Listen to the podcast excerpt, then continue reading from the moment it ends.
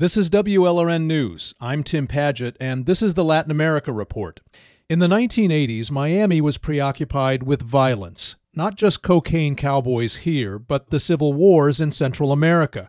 Few journalists were a bigger part of that scene than photographer Bill Gentile. I worked in Central America with Gentile when we were both with Newsweek magazine, and I learned a lot from him about covering conflict. He's published a memoir now titled Wait for Me True Stories of War, Love, and Rock and Roll. Gentile spoke with me from Washington, D.C., where today he's a journalism professor at American University. Bill, it's great to talk to you. Hey, man, it's my pleasure, Tim. You grew up the son and grandson of Italian immigrants in a Pennsylvania steel town. You say in the book that journalism became your ticket. What did you mean by that? My grandfathers, my father, all of my uncles, my brothers, and I all worked in the steel mills at one time or another, and I needed a ticket to get out of there. But I also wanted a tool and I found journalism could provide both of those for me. It could get me to places that I would never have been able to go to. I mean, I've been to the Galapagos, the Arctic Circle, the heart of Africa. I've been to the mountains in Central America. And it was my job to tell the rest of the world what those places were like through pictures. In the 1980s, few photojournalists covered the war between Nicaragua's left wing Sandinista regime and U.S. backed Contra rebels as aggressively but also as sensitively as you did. In one striking chapter of Wait for Me, in a matter of hours, you photograph a bloody ambush in the Nicaraguan jungle, then a dead soldier's very somber wake. Tell us first about the experience of being squarely in the middle of a firefight like that. Yeah. So we're climbing a hill with these soldiers, and the jungle at, at, at the top of the hill just explodes. And I never saw any of the people who were firing at us. You know, all I saw was people around me dropping to the ground, either because they were hit or because they wanted to keep their head from getting blown off.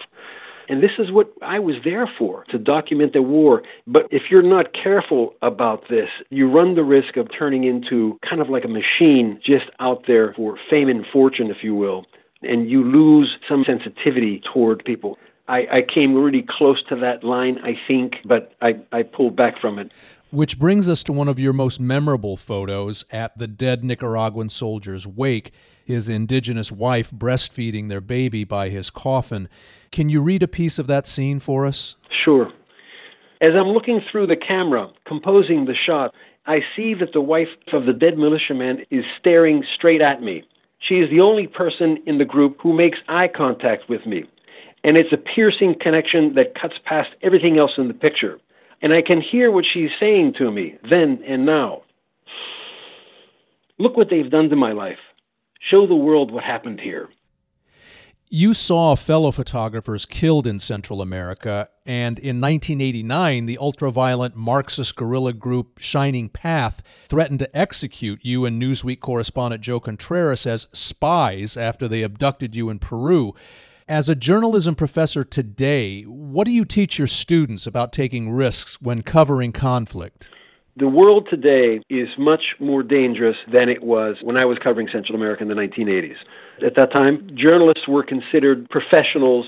That's changed now. You have people like uh, Putin in, in Russia, Duterte in, in the Philippines, you have Ortega in, in Managua, you have all of these authoritarian leaders using this the same language of fake news and journalists are enemy of the people but you don't have to go to Nicaragua and El Salvador you can go to Oregon you can go to Washington D.C. to see people attacking journalists in the streets and online I mean it, it's a different world now but you remark in Wait for Me that covering Central America's wars was, quote, worth the risk because America's intervention in these developing countries needed to be addressed and challenged by journalists.